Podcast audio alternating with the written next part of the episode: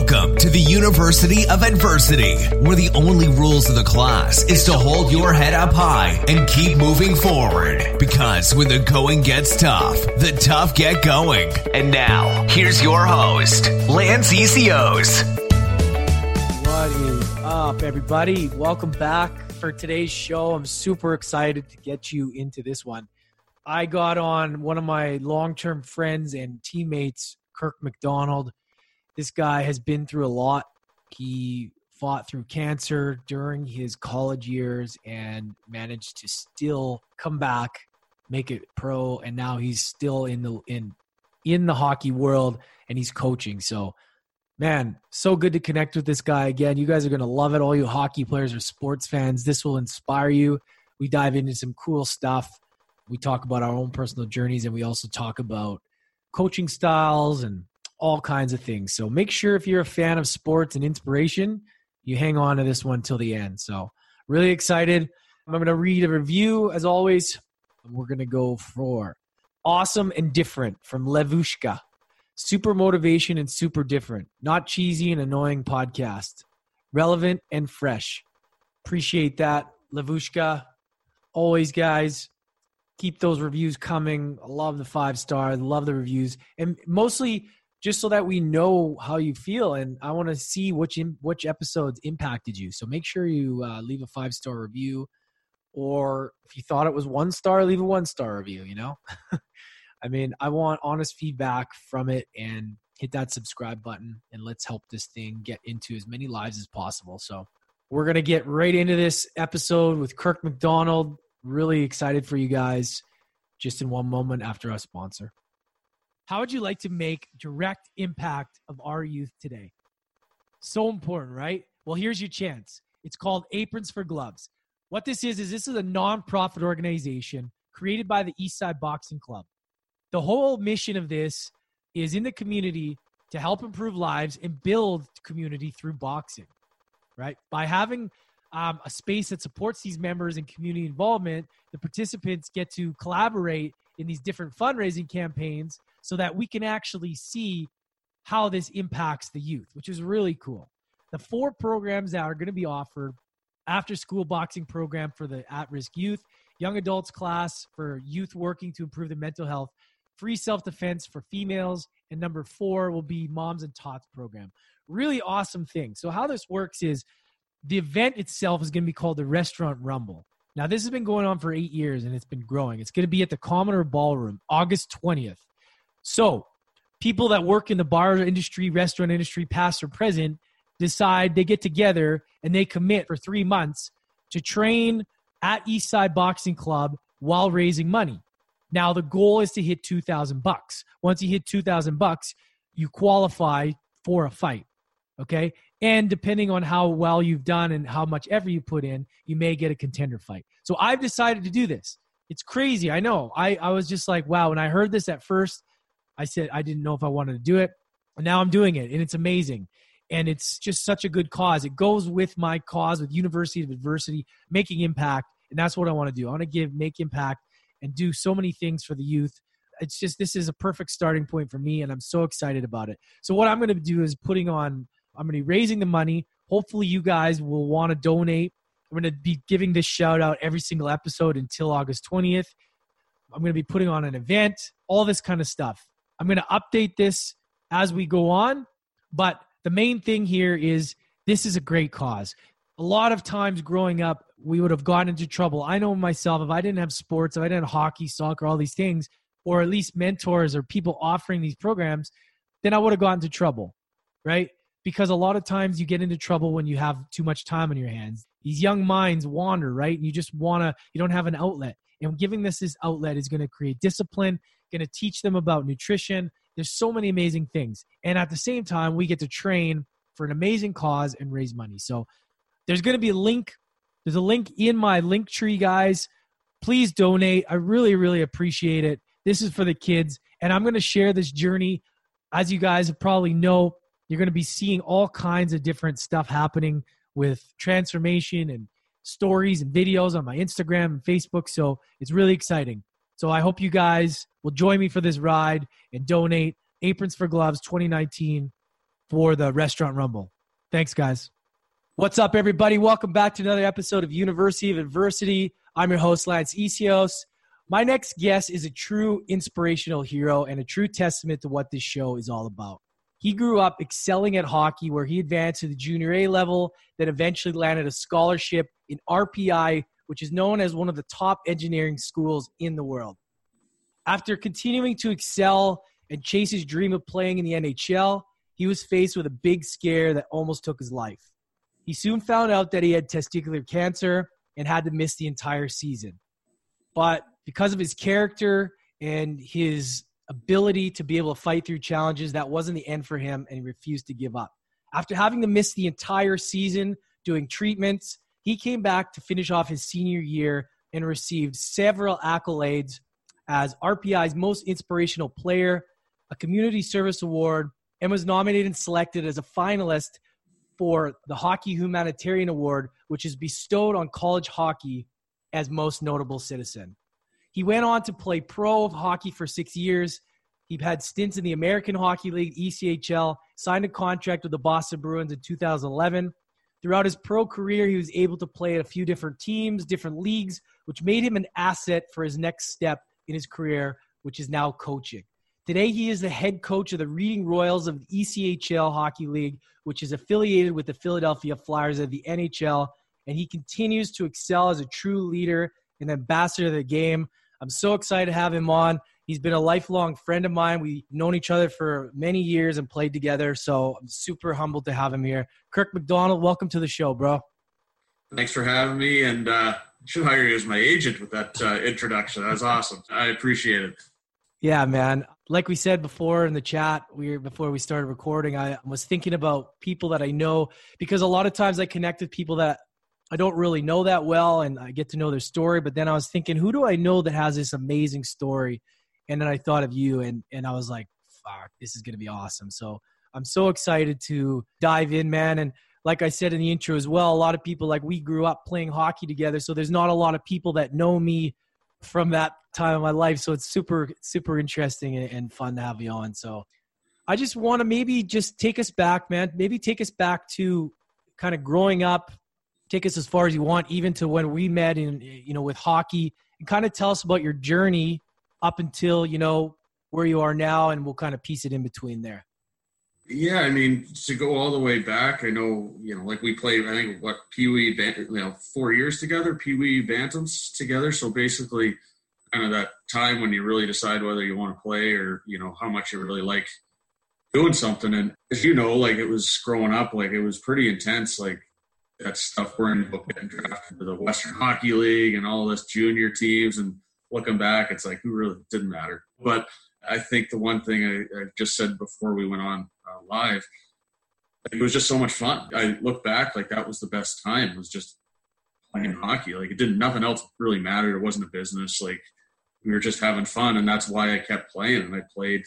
I was lucky enough to get some opportunities, and lucky enough to get an opportunity to go to school for for free to a great school in the NCAA, and had a lot of success there, and met some great people. Some of my best friends went there and again got an opportunity to play professionally. Where really lucky. I got paid to play a game. And i'm still I'm, now i'm just getting paid to coach a game right? Like at the end of the day it's it's been a great journey. And there's been some obstacles like you said and, and getting sick and and everything. And it's you know at the time was devastating and it was brutal. But at the same time now there's a lot of life lessons that you take from it in my opinion. And and maybe certain things didn't work out the way you wanted to, but on the other hand, a lot of really good things happen.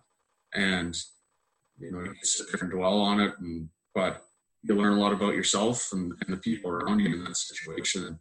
And it probably made me a better player in person, better leader. Going through it is just having some life perspective at a young age that probably most people aren't going to have. And uh, probably is a reason why I've been able to maybe have some success in coaching or move into it because of some of that stuff that happened. And and I, uh, you know, I guess that's kind of the Coles Notes version, really. Like the pro, like I said, I, I can't look back and be like any of it was bad or or minor hockey experience.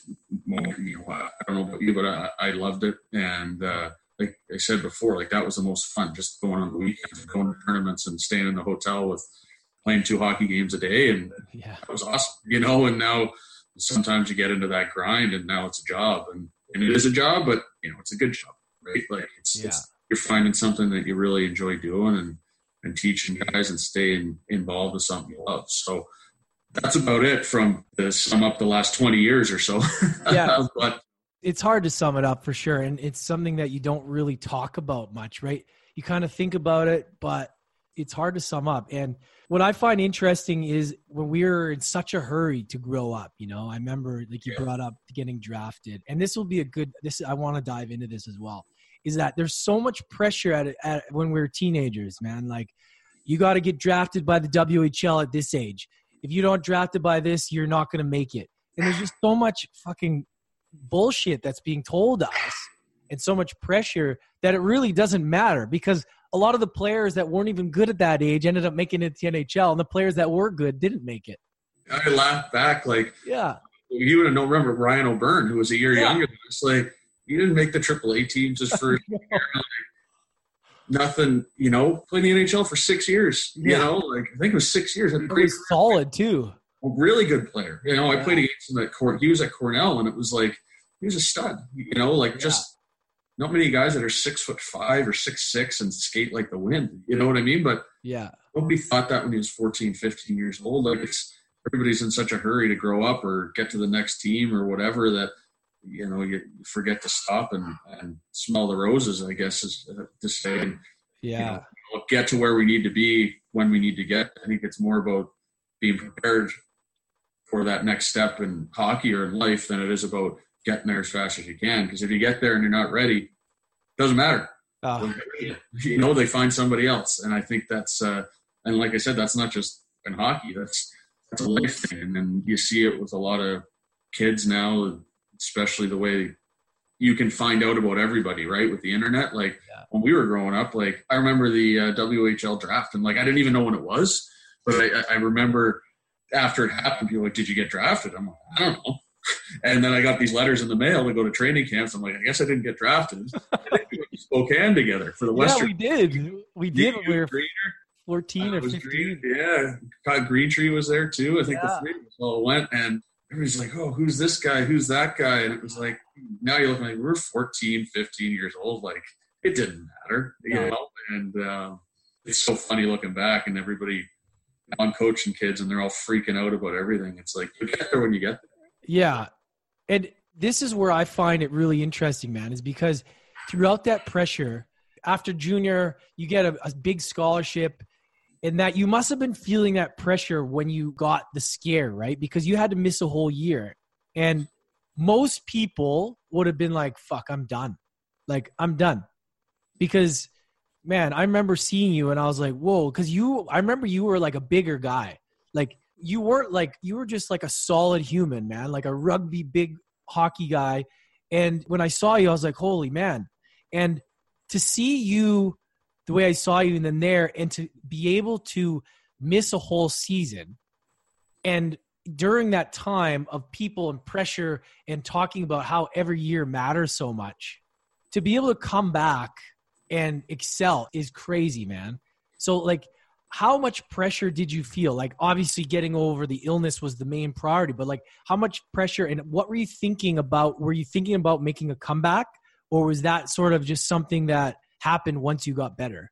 To me, obviously getting diagnosed is devastating. It sucked. Yeah. Because to be honest, looking back now, it's funny because with all the sports networks and Twitter and everything, uh, they talk about all these kids that are free agents and the college free agents, and it's a big deal now. And I remember I had really good numbers as a college free agent. Like I was one of those guys they might be talking about now. And when our season ended, and I didn't have a advisor or an agent. And all these advisors are are reaching out to me, recruiting me to like not sign me, but represent me, and then I would sign with them as an agent when I was done school. And these NHL teams are interested, and I, I remember meeting with Anaheim's assistant GM end of March. It was the NHL lockout. It was the year the year got canceled. It was 04, 05. Oh, yeah, so right. there's no NHL going on anyways. Like they didn't know when there was going to be a new CBA sign. But I'm sitting there with this guy, Dave McNab, and he's he was one of the kind of the guy that first started signing these NHL free agent guys, these Dustin Penners and a couple other guys that ended up becoming, well, this guy thinks I'm good. Like this guy's got a track record of finding these guys. I think you know, Chris Kunitz might have been one of those guys, like guys who played in the NHL for a long time. And for a while, yeah. He's talking like, "Well, we'd love to sign you eventually." And when this gets worked out, next week I got diagnosed So I was like, "Well, I guess that's not going to happen." And like when I got diagnosed, I had had back pain for like four months. And being a hockey player, we're all idiots, and I'm just thinking, well, it's got banged, got hit. I got to, you know, battle through it, you know. Totally and that's hockey and especially you know now that's 15 years ago like now we laugh like but the old school mentality was like if you can get out of bed and you can walk you can play. Yeah. You know, and it was like we'll get it figured out when the season's over because i'm not missing any games. Yeah. And then started getting all these tests mris everything everything was negative. Like what the hell is wrong with you? Uh, you got a, an ulcer or something that's just causing all this pain. Finally i got a, a ct scan and there was a, a massive tumor in my lymph nodes where the cancer had spread and oh, shit, like this is bad. Like it wasn't like okay, like the doc called my mom before I got diagnosed. Before I knew, he called my mom. My mom took the red eye out from uh, Victoria and met me at the doctor's office the next morning. Like I found out like she knew two hours probably before I knew what the diagnosis was. And, wow. And they were kind of worried because obviously the, the Lance Armstrong story was still pretty prevalent at the time. And you know you read the story about what happened everybody's worried you know they thought it would spread in my lungs and my brain just because of how big the tumor was. They just people kind of assumed and i was like whatever. Like i'm going for these chest x-rays kind of thinking clueless like not paying attention. And then they all come back negative and it was like a huge relief. So it was still not great had to go through surgery the four chemo rounds and then went in the hospital had surgery and the tumor was so big i had a nine and a half hour surgery at, at vancouver general and uh, came out, got all the cancer. There's actually not really any much cancer left, but there's so much scar tissue that they were like scraping away everything off the organs because they didn't know what was cancerous or or scar tissue. But it ended up coming back like all the stuff they ended up removing, like less than one percent was cancerous. was left, but they had to get rid of it. it. Took a long time. So I ended up spending 65 days in the hospital after that. We laugh now, but none of it was actually cancer related. It was complications from the surgery uh, had some infections. Just I was out for ten hours. Stuff stopped working. You know, like, and it took a while to get everything back in order. I guess is the best way to say it for my body to fix itself. And uh, at that point, I was at 130 pounds. I lost 75 pounds. I it sounds. I don't want people to think this sounds terrible, but if you see pictures of people who were in concentration camp, like that's what it yeah. looked like. Well, you know, and it's 75 pounds. The reality like, of it is that's what. Yeah, yeah. It was. I, I, it's like God it was brutal. And I, I was kind of like, well, when am I going to get to play hockey again? And they're like, kind of looked at me like I was crazy. But I was like, well, what the hell else am I going to do? Like, I remember the night, the night I got out, I went in on like August 2nd. And the NHL obviously now had come back and they're playing opening night. And it was the last night I was in the hospital. It was the opening night of 0506 because I remember sitting and I watched the Leafs play the Senators and then the Canucks played somebody. I don't know why I remember that, but I remember sitting in my hospital room like I had to go home tomorrow. My mom was coming to pick me up from Victoria. She took the ferry over and and picked me up, and we went home. But uh, it was a long process. Like there was never a doubt. I get. I think the biggest thing for me was that was a kind of the the light at the end of the tunnel to like work for through all that. Like I'm going to play again, or I want to play again. Right? If that wasn't there, you kind of made me lose hope.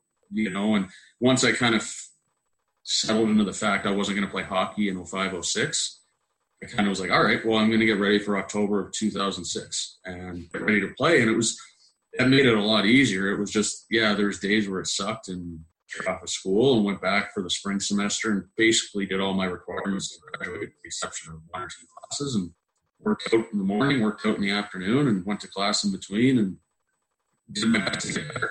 And, uh, lot of support from the school. They they were great. Like my coaches uh, and uh, my teammates, they helped a lot. Like it made it made it easy because they just made, treated me like I was on the team still, even though I wasn't playing. Like it was just you went with your normal routine. You just didn't play games week. Yeah. you know, it was funny. And then it got to the time to make play my first game, and it was cool. Like the, the rink was sold out. It was the first time the rink was sold out in my years on an opening night. And it was really cool. Like and my parents came down for my second and third games back after the year. We were playing at University of Denver. And um, they ended up seeing my surgeon from that surgery that was 10 hours in the Air Canada Lounge at the Vancouver airport. My wow. mom went up to him and was like, Hey, I don't know if you remember us, but we're, you know, Kirk's parents. He did this. He's like, Oh, yeah, I remember you guys. Like, you're not going to forget that. And yeah, we're going to see Kirk's games in Denver. Either he was like, Holy shit. He's like, Never thought he'd play hockey again when I when the last time I saw him. And it was like that was pretty cool. You know, like mm-hmm. this guy was a world class surgeon, was is a world class surgeon, a doctor. He's does remarkable stuff, and and he was like, no chance this guy's playing. So that was really cool, and yeah, it took a lot of work, but it was worth it. You know, I mean, do you think? Do you think that the fact that you you weren't even thinking like were you thinking that you may not live or are you like hey man i know i'm going to live. I'm just whether i'm going to play again? Like yeah i don't know. like, that, do you think that had like because with cancer i mean it's crazy. I mean i you know losing my dad and and all this kind of stuff with cancer it's a real fucking bastard of a illness man like and i'm trying to wrap my head around the stories people go through because some make it some don't like, how much belief did you have that you were going to live?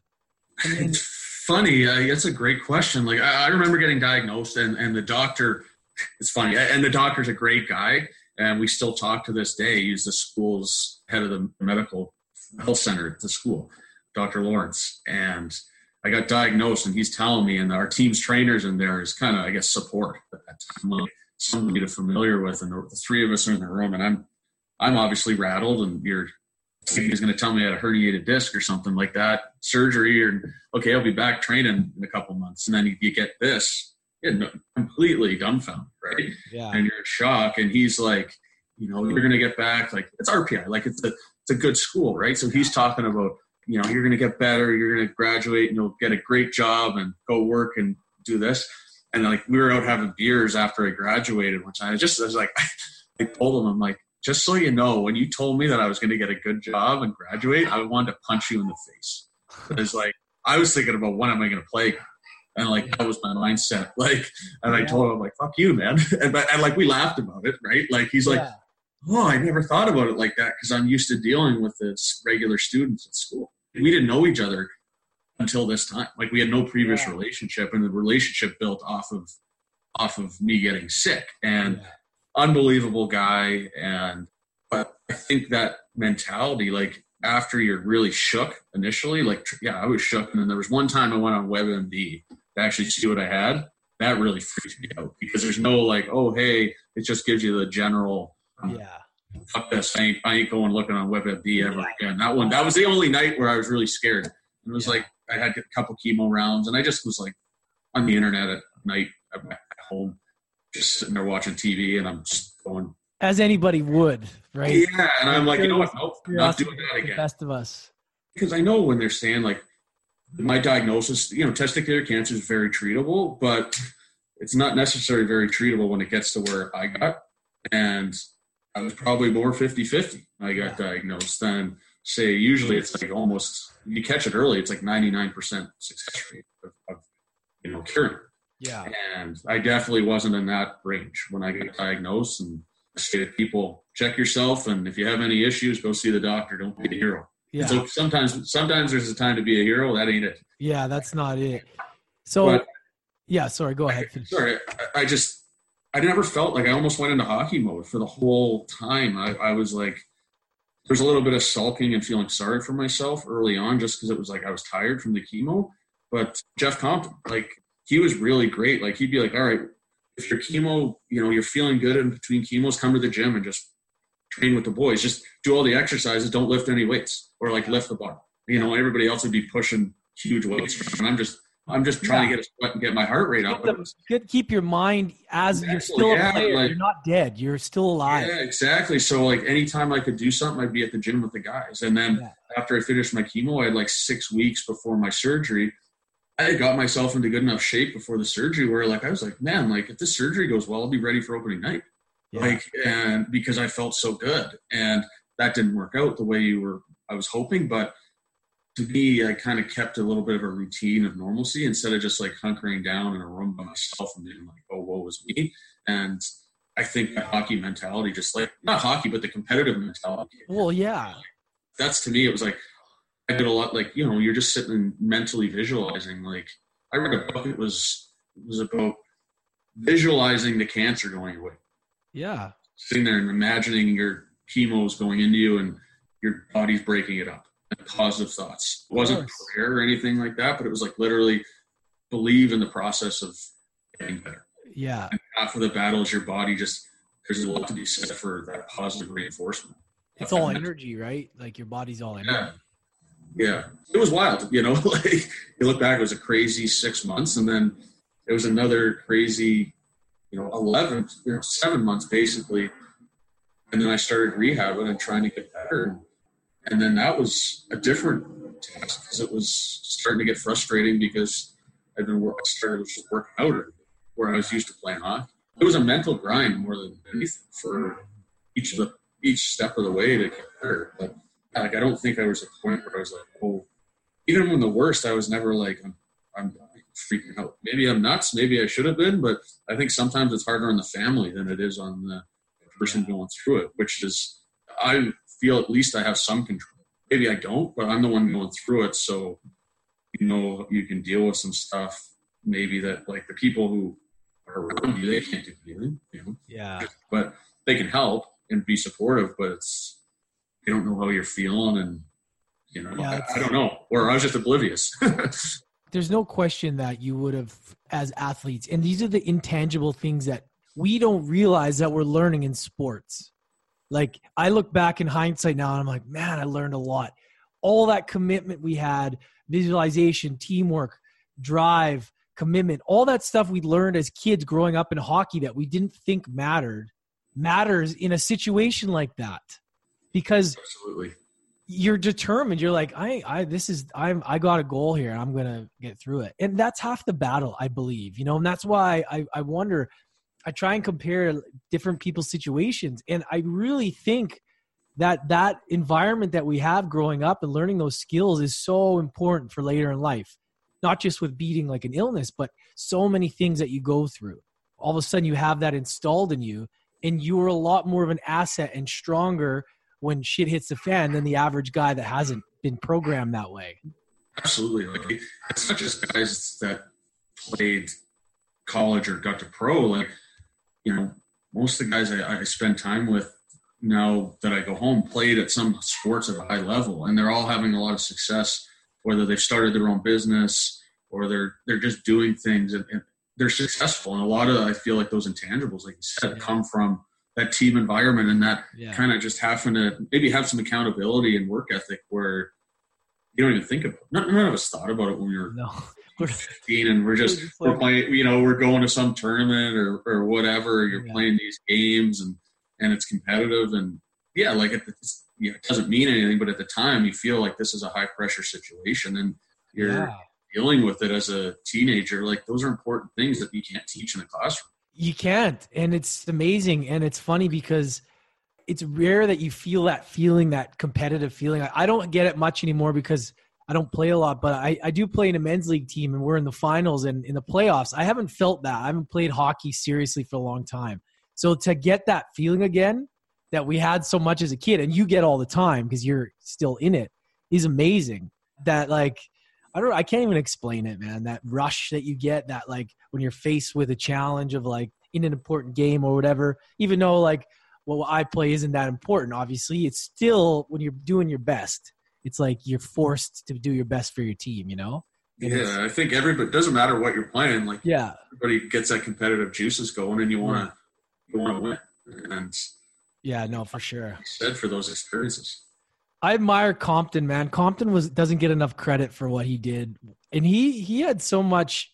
Like I think he had a lot to do with a lot of the success that came out of Victoria with so many players because the way he dealt with things and his energy and he really understood how to connect with the players in a way that was I don't know, he he was he was unique, man. He wasn't about yelling and screaming in your face. He was about I don't know, he could connect with all of us and he was teaching us stuff that we hadn't been taught and I always respected the guy, and you know, to hear that he did that for you and kind of keep you in that environment, keep your mindset in by you know coming in and making an effort to keep you in with the guys and training. It's super important, and you know, those kind of things are so so valuable that we don't really realize at the time that when people are doing it. You know.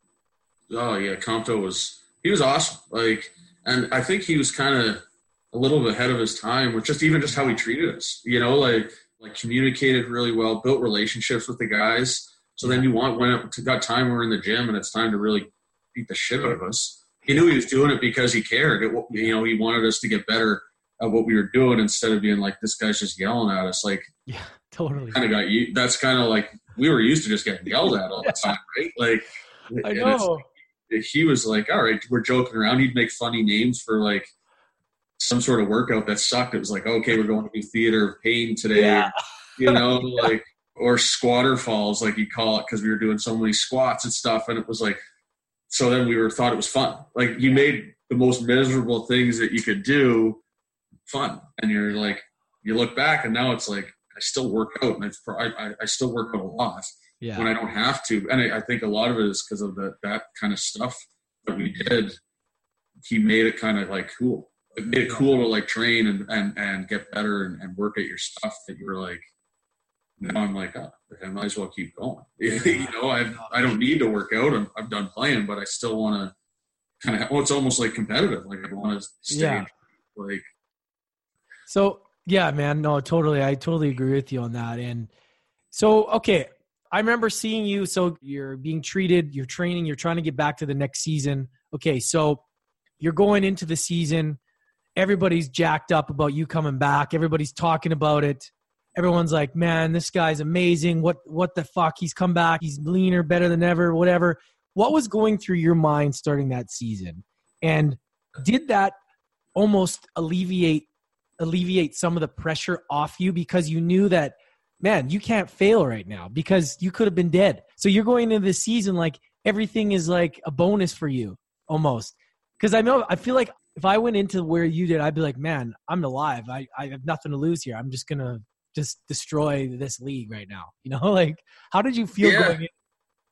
It was kind of funny because I, I knew I was in unbelievable shape, and I, I actually went the first week before school starts. San Jose was having their development camp, and they invited me in as like a college kid, and parents paid for all of it, for, so there's no violations with the NCAA, all that stuff. And went really well. Like Matt Carle was there, and Joe Pavelski uh, Milan Michalek, like guys who ended up being studs. Josh Gorges was there. Oh yeah. And I was like, man, I haven't played in 18 months, and I can play with these guys. Like I was, okay, this is okay.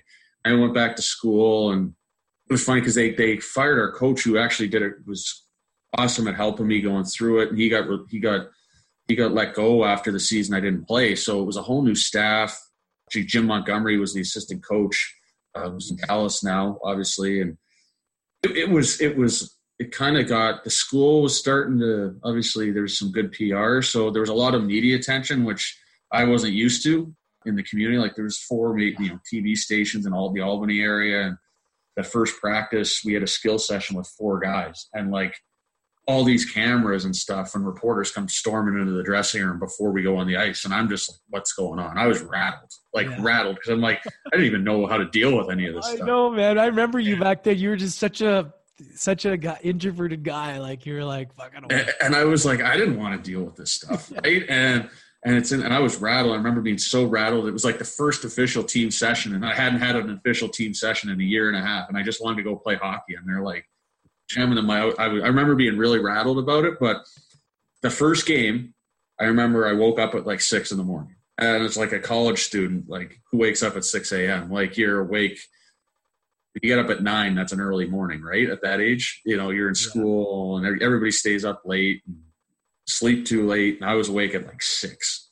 And I was like, this is going to be awesome. I was excited. It was, really was, like I said, it was standing room only. The place was going nuts. And um, I was nervous though. Like, not going to lie, like, I hadn't played in a year and a half. Like, you yeah. practiced and all. Now, like, now the bullets are flying. And it yeah. was, uh, I think I had two points the first game, but it was it was awesome though. Like it was really really cool and like you said, there wasn't really any pressure, but there was at the same time because there kind of had been so much talk about it, and other people had kind of built it up. Where I was looking forward to just playing hockey, and then it kind of took on a bit of a life of its own that season on campus and stuff like that. And not that anybody did anything wrong, like it was awesome and, and everybody was great, but I think put some pressure on me to like yeah. be the guy and be the man, and like it was like just instead of just kind of going out and playing. And I was a senior, and I missed my senior year, so like you know, I sat out the year and got the year back, but it was like now it's you know some people are always supposed to be the better. Some people's like is you be able to be any good? Like it was oh, totally. Everyone it, it, was weird. It was kind of it was weird because of the new coaching staff. So you're kind of feeling out these guys too yeah. after they didn't really know what i went through. They were just kind of there. And they were great. Like again like i still talk to the head coach um, who i had that yeah you know like we talked the other day. Yeah. and uh, he runs a national development program here in the us and, and um, we're just talking. We, we still talk, right? Like so, the relationship's great, you know, and um, but it was, yeah, it was interesting because you wanted it, like you said, like yeah, it was kind of playing with house money at that time. Yeah. At the same time, I think human instinct takes over, and you still end up putting pressure on yourself. For sure. You know, no matter what, because now it's like, well, I gotta, I gotta prove everybody. I want to prove to everybody that I can still do it, and it wasn't just happy to be. You know, I think, like I said, the competitive instinct that helped me get through it also added the pressure. I put my the pressure on myself to now go and be really good. It was the same, like it was probably affected me in a bit of a negative way, where it helped me get through it. Now I thought it almost maybe it might have been a negative um, once I actually started playing again. I wanted so bad to be good and be like the guy I was before I got sick. You know? Yeah. And um, not that it was a bad year. It was just you have those kind of mental battles yeah, for sure. You're you're comparing yourself to before, but I mean, at the end of the day, I mean, like you just keep battled back from like a life threatening thing, so it's like you can't be too hard on yourself. But our competitive yeah, exactly, edge as right? hockey players growing up, it's like exactly. Now I look back and I'm like, holy crap, like that was awesome. You know what crazy, I mean? Like right? hindsight being what it is, yeah. you go back and you're like, oh, that was that was something. It was cool, and, and I, I don't preach to my players like I did this, but if it comes up, we'll, we'll talk about it. You know what I mean? But it's not like there's a hey guys, you need to play hard because I went through this. And they're just going to look at you and like shut up. You know, there's I think there's a right way to yeah, go.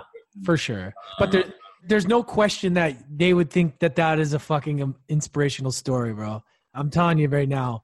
Anybody hears that when you go through it yourself, you kind of downplay it. You don't think about it as much, but man, that's a big deal. And that story, just somebody, one person could hear that that maybe having the same thing, and just to know that what's possible, what can happen after, never mind just living, but what can happen after that.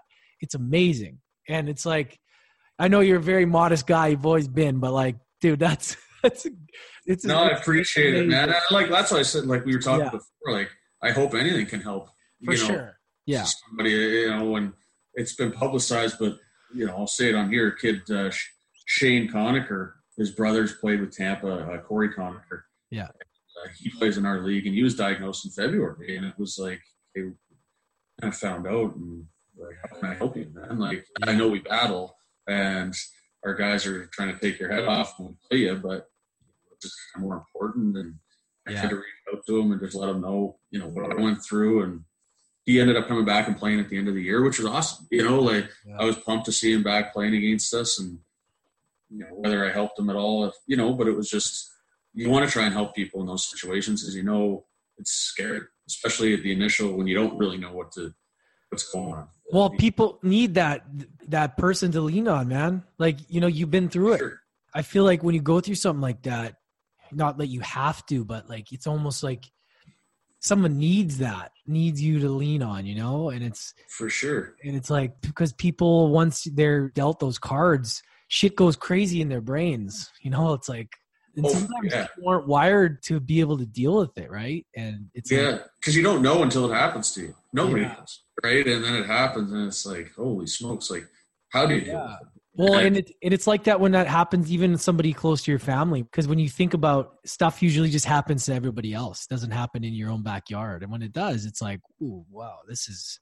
But you're forced to deal with it. You're like, okay, wow, this is happening. But what am I going to do? Sit and cry about it, or am I going to fucking figure it out or move forward, right? And yeah, yeah, it's definitely something, man. That's that's that happens to so many people and people are faced with. And you know the more we talk about these things the more it can help. And my next question is like out of all that out of such a promising career doing so well going through the junior ranks college dealing with cancer dealing with all that what was your number one takeaway or lesson that you took away from that experience and that you've been able to bring into your career now as a coach and maybe just tell us about right now about your journey with reading royals and just kind of how you are and your daily approach and how that is a, that's helped you.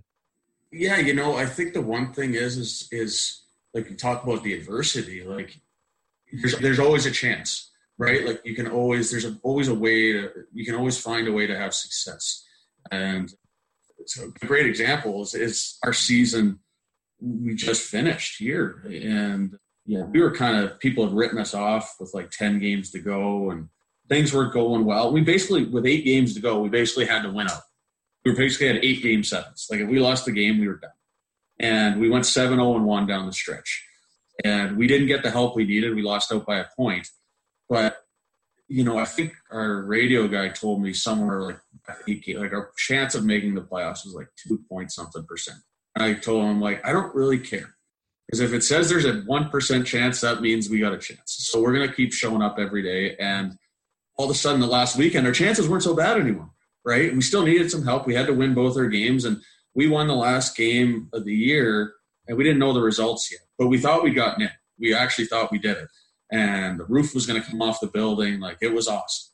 And we got in there, obviously devastated that we lost. But for me as the coach, like, when I'm going into the room and I think my demeanor, the players are going to feed off that, right? If I come in and I'm negative and I'm head down, they're going to be, all right, we're done. And for me, it was easy to kind of, this kind of experience, it was easy to go into the room with the attitude like, I don't care. You know, like, okay, so what? Our odds are stacked against us. Big deal, right? Like, we still got to win our games, right? Like, we still, there's still a chance until somebody tells us we have to go home. We're. And I think that really helped me with my mentality as a coach in a situation where there's times where things get squirrely, you know, and, and there is adversity. And we had a game this year where our, our goalie literally at 1.30 in the afternoon on a road game told us he couldn't play. And we had like one of those emergency backups coming into play for us. You hear about, well, now we had to play the emergency backup in a professional hockey game. We ended up winning the game 2-1 on the road. And like, our guys like in my head, I'm like, we might lose 20 to nothing to me. But it was okay, easy to kind of flip the switch in my head to go into the room in front of the guys and be like, we're going to play and we're going to battle and we're going to find a way. You know what I mean? And, and the goalie, you know, hopefully the guys took some confidence from my mentality. But I think a lot of it is, is like, hey, you've been through something where everybody told you it couldn't be done and it's been done. So, okay, we got to win a hockey game. big deal, right? Like, yeah. so I'll go in and I'll no problem going to the guys, and I won't say, "Hey guys, like this is my story," like blah blah blah blah. blah. Hey, like trust me, I've seen like crazier things happen than winning this hockey. So yeah. let's go out and give ourselves a chance, right? And yeah. I think a lot of it is that that mentality that maybe I took from that, where you're going to be positive, right? Maybe maybe too positive, right? Like they're like, does he really think we're going to actually win? you know, or we're going to really do it? But I think if you believe enough, then you're going to get other people to. Of course. I think that's half the battle. Um, where you see this in sports or in life is if you really believe you're going to do something, and I think you can pull a lot of people with you with that mentality and not just being like, well, we'll see what happens. Uh, you know what I mean? Like you've been, I, I think we've all been around people that are on the negative side or not just negative, but you know, or in a leadership position where they, you can tell they've given up. And it's like, what's everybody else going to do?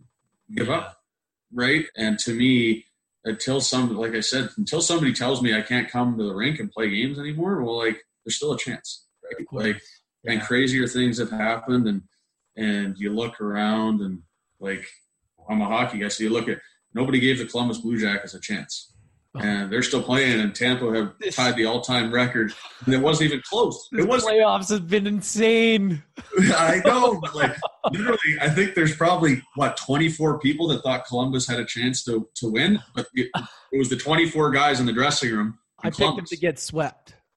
I thought they were going to get well, you, Well, you picked you, at least you picked a sweep. but yeah, I thought they were going to get roasted too. Like I think, but like I said, the only people that mattered whether they believed or not is the guys in the dressing room. Exactly. I think like oh, so you know you're in Vancouver, but a lot of people give um, you know Torts as his detractors. But I think if you hear that speech he gave after the first period, the cameras were in there. It was like, did you not want to get up and run through a wall after that? And yeah, he's from that first period on in the series, dominant, right? And yeah, he believed. So he's the chief. And if all the other guys, if he really believes, and all the other guys, maybe maybe they don't really believe, but you can give them a give them a reason, you know. And yeah, he he's the kind of guy that if he's either he either connects with the team and it's just like everybody's on board or fucking shit hits the fan everywhere. Like yeah, you know, he's yeah. like he I love Tortorella. I love Tortorella. I think he's and I don't know. I was away in Australia when he was in Vancouver. I mean, I'm an Oilers fan anyway, but I'm not not too proud of that these days. But anyways, yeah, he, I I think he's great, and I think he he inspires the right people, you know. And that thought that we were talking about about belief in having faith in what you're doing in sports, especially. I wish we had that more installed in us when we were younger because we used to talk about visualization and believing, and I'd be like, that's fucking horse shit. I don't believe that at all. Right? I used to think like it didn't mean anything. And then now I look back and I'm like, oh man, it's so important. It's yeah. so important. And how you can influence people through your energy. And because in everybody's influencing, everybody's exchanging their influence, some sort of transaction daily you know every relationship has some sort of transaction of energy right and you're influencing yeah. people and it's no different than when you're growing up playing on a team and how you're connecting with these people it's all influence and if you got a negative influence or sucking the life out of people what do you think is going to happen it's like it's amazing how one one person or one thing can really drag a group down or it can yeah one person or thing can really bring a team up right like or a group like it doesn't it doesn't have to be sports or hockey it's just like yeah, just humans in and, general. And it's amazing what the power of that power of your attitude really yeah. is how important it is. Like when you start to feel that confidence and that like you can't be stopped, it's it's momentum and momentum and belief are a crazy thing. Yeah, that flow state when you're just like not thinking about it, it's coming from the heart is amazing. This is a topic that because when we played coaching was different. Like cool. coaching was hard asses. Like we played, and I remember when we got into junior, when we were getting called up as 16 year olds, fuck man, you go and play junior B game and you would get you would get abused. It was rough. Coaches were yelling, there's fights in the stands. It's a fucking free for all, man. And coaches back then it was just so different, even growing up in minor hockey. That's what I knew, you know, headshots and all this kind of shit that doesn't fly anymore. How different. And I mean, your dad was a great coach. I loved your dad. He was he fired me up, but he was a yeller, right? And that's the way they coached back then, right? Like all our coaches were like that. How different is your style now? And how have you had to change to adapt? And what's it like for an outsider looking in like myself who's not really in the game anymore? What's it look like at that level of the players? Is it still sort of like that, or is your approach different to what it used to be? Yeah, I think it's way different for every eh, eh, for everybody. Eh, there's a reason why you're seeing a lot of these old school guys getting weeded out, even at, at every level, right? Like you're seeing the younger guys get opportunities, and it's not that you can't hold people accountable, but like why get personal? Why yell and scream? Like, yeah, there's times you're going to yell, but it's going to be like, hey, your effort wasn't good enough. It's not because you're a bad person, right? And but I think a lot of it comes from like guys just want an explanation, like why am I doing something, right? And the players still want to win, like they want to be held accountable, they want structure, like they want all this stuff. It's just how you do it in a different? They just don't want to be treated like crap. Right? Yeah. Like, yeah, you like getting treated like crap and like being terrified. Like, if you're terrified to make a play or terrified to make a mistake and whatever you do, are you going to be performing at your best. That's the thing is that's all I knew growing up, and that's all oh, we sure. taught. And like now, yeah. I'm like, man, if if coaches didn't do that to us, like how different would it be? You know? Yeah, like you look now, and I think the big thing I've noticed is like the kids have way more access to information, right? Yeah, true. They're listening to podcasts that like us right now, and they're going on the internet and watching coaching clips of coach skill coaches. Like, I mean, I follow these guys on Instagram with skills coaches, and I get drills from them. Yeah. Right. Like, I'm not going to sit here and say I think of all this stuff on my own. Like, let's be honest here. We all steal information from other people, but the kids just want to say, hey, it's not do this because I said so. It's do this because I think it's going to help you have more success. Yeah. You know, like, okay, I don't want you to play defense because I told you to play defense. I want you to play defense because I think you're going to get the puck back faster, and now you can go score a goal. Because that's the fun part. So if we can get the puck faster, then we can have more fun and make plays. Before it was just like play defense, dump the puck in because if you don't, I'm going to not play you. And I mean, I played for a coach and pro who was as old school as it gets, and uh, terrifying guy. Like Yeah. I was terrified of this guy, and uh, but you were terrified to make a mistake. Like you couldn't play with any confidence. And if you were a young guy, you got treated like garbage. And if you were a veteran guy, you could do whatever you want. So all of a sudden, it's like all the young guys resent the coach because they can see that there's a different set of rules for half the team. Yeah. And it's like, yeah, like does everybody get treated fairly? I think they should be, but you're not all going to get treated the same.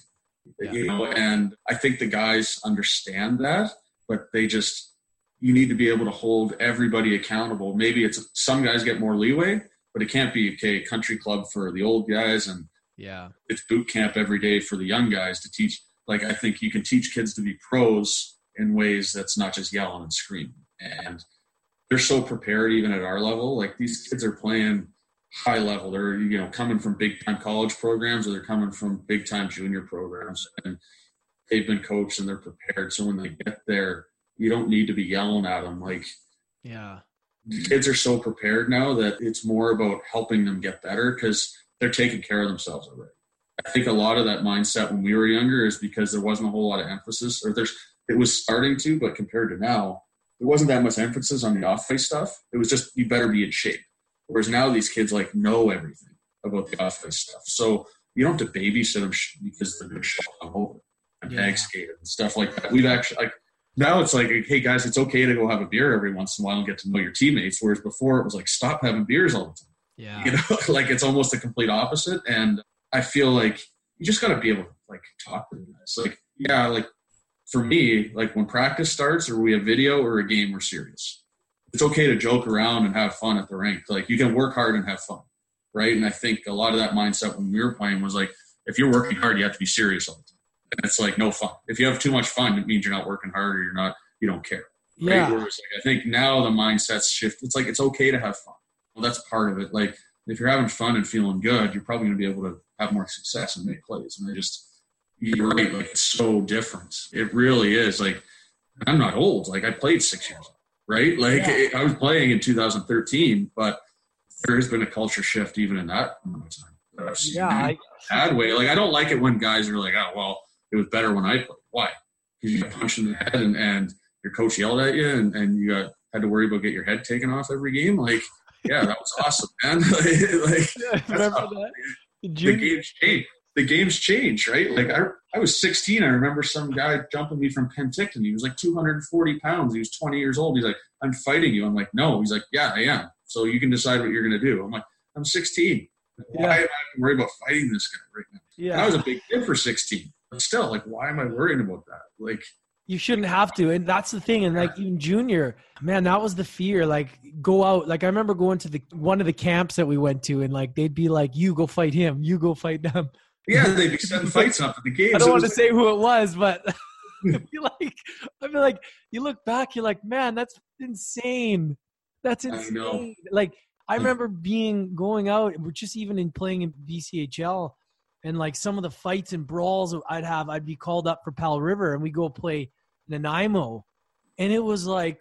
Man, it was it was like you were back in the seventies. Well, you know what I mean. You were on the salsa. It was, it was Yeah. chaotic, man. Like there was line brawls. out there unless you're gonna knock somebody's head off. Yeah. like it was like if you didn't fight, there was like you couldn't play. Like every it didn't matter if you had hundred points or you had five. Like you had to, you had to. Everybody had to be able to fight, fight and go. Like it was like, and now it's like there's no fights. And like people think of our league as like back in the as a gong show. Like there's no fights. Like yeah. you sometimes you're like it'd be nice if everybody was like a little bit meaner. Like I don't. It doesn't have to be a line brawl, but a little bit of pushback. And it's just like, but at the same time, like there shouldn't be fighting in junior where kids are kids. Like and like Yeah. why are we why is that okay? You know, and you need to evolve. But these kids come to pro now. They didn't have, they've never had to deal with that, so they're not going to fight in pro. Why are you going to suddenly flip a switch at 22 years old and I'm, I'm going to go punch faces for a living? Like, yeah. no, because they didn't grow up with it. Where we were like at 14, my first fight was at that Spokane camp we went to. Yeah.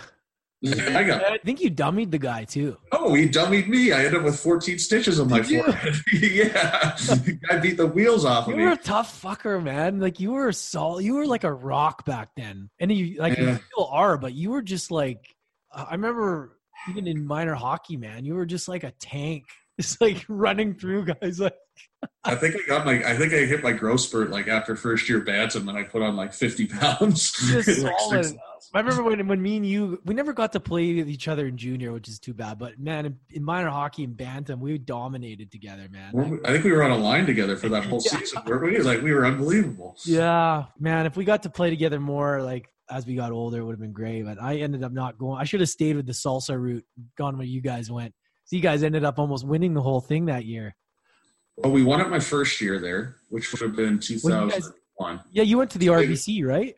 No, we didn't go. We lost to uh, Alberta and uh, like that Pacific Regional or whatever. Yeah. We beat Merritt in Game Seven, and then Siglet ran out of gas. He was so good. I was so jealous of you guys, man, because I went to Powell River instead to go through to try. I don't know what I was thinking, man, but I remember seeing like you guys, Hammy and all you guys got like the regular lineup, and I was like, "Fuck!" I was like watching you guys go, and there. Oh man, was there. Who else? Such a solid squad, man. Yeah, Such, was yeah. Green Tree was there. Hamilton, Ben, Ben King. Ben King. Hamilton later on, man, he developed when I was playing with him in Merritt. He just took off, man, and just turned yeah. worse.